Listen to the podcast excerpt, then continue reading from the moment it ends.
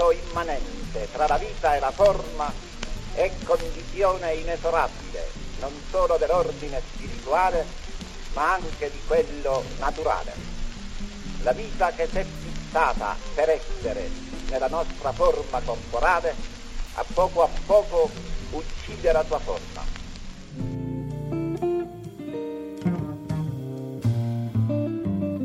Il saggio questa settimana qui alla Lingua Batte si intitola Pirandello e la traduzione culturale, è stato pubblicato nel 2012 da Carocci ed è stato scritto da Michael Rosner e Alessandra Sorrentino. Michael Rosner, traduttore, curatore delle opere di Pirandello in tedesco e presidente del Centro Europeo di Studi Pirandelliani, insegna letteratura francese, spagnola, italiana, portoghese e comparata all'Università di Monaco ed è direttore dell'Istituto di Scienze Culturali e Storia del Teatro dell'Accademia delle Scienze di Vienna. Alessandra Alessandra Sorrentino è invece ricercatrice del Centro Europeo di Studi Pirandelliani, collabora con la cattedra di Romanische Philologie alla Ludwig Maximilians Universität di Monaco di Baviera e si occupa di letteratura postcoloniale e di letteratura italiana del XIX e XX secolo.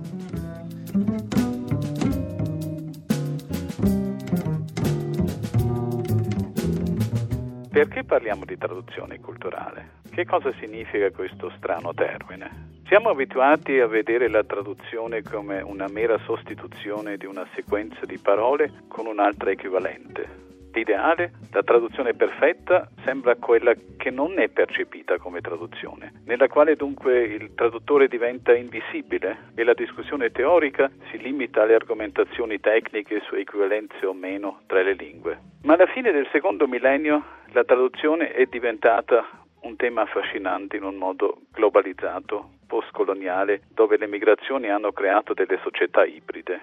Perché tradurre vuol dire sciogliere un contenuto dal suo contesto e inserirlo in un altro. E queste cose non si fanno senza lasciare tracce. Non si traduce soltanto dall'inglese in italiano, ma anche dalla cultura britannica o americana in quella italiana e europea anzi di più. Per esempio si traduce dal mondo religioso protestante in quello cattolico, dal mondo della generazione dei cinquantenni a quello dei ventenni, dalla forma scritta in quella orale e così via.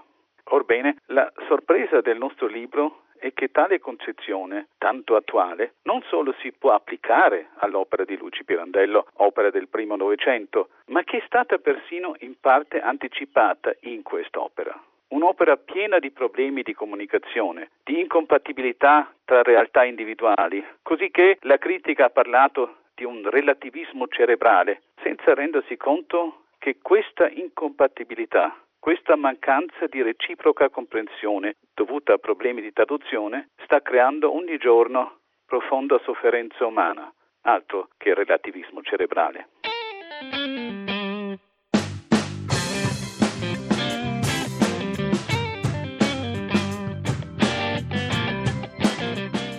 Alcuni di questi saggi hanno preferito approfondire quello che è un lato non verbale della comunicazione che nell'opera pirandelliana è particolarmente presente. Per esempio la gestualità in tutti i suoi aspetti, che potremmo dire è uno dei primissimi elementi che saltano all'occhio in un dialogo tra individui provenienti da contesti culturali diversi. Eh, la raccolta potremmo dire è anche un, un buon mezzo per ottenere una panoramica di quella che è la ricezione dell'opera pirandelliana in vari contesti nazionali centroeuropei. Alcuni saggi si occupano delle, proprio delle vere e proprie traduzioni eh, da una lingua ad un'altra dell'opera pirandelliana. Queste traduzioni che si, vengono dette transculturali consentono di analizzare più da vicino sia i contesti a cui sono destinati, quindi di capire meglio quella che è la cultura a cui quest'opera è diretta, ma allo stesso tempo ci rivelano anche dei aspetti nuovi del testo da tradurre e del contesto in cui potremmo dire l'autore lo concepì.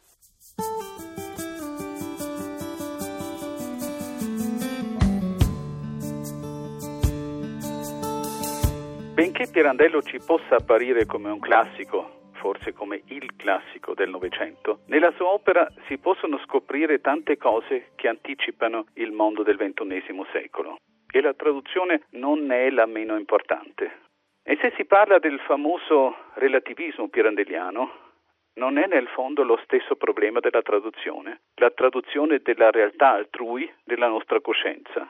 Il nostro libro cerca dunque di mostrare la straordinaria attualità del pensiero pirandelliano a 150 anni sua, dalla sua nascita e anche una nuova visione del concetto del suo umorismo, il cui sentimento del contrario non è altro che riconoscere il contesto diverso della realtà altrui tradotta e ci insegna, anche se non abbiamo la possibilità di accedere direttamente a questa realtà altrui, un minimo di rispetto dell'altro. E questo mi sembra una lezione importantissima proprio nel nostro mondo globalizzato ed aggressivo di oggi.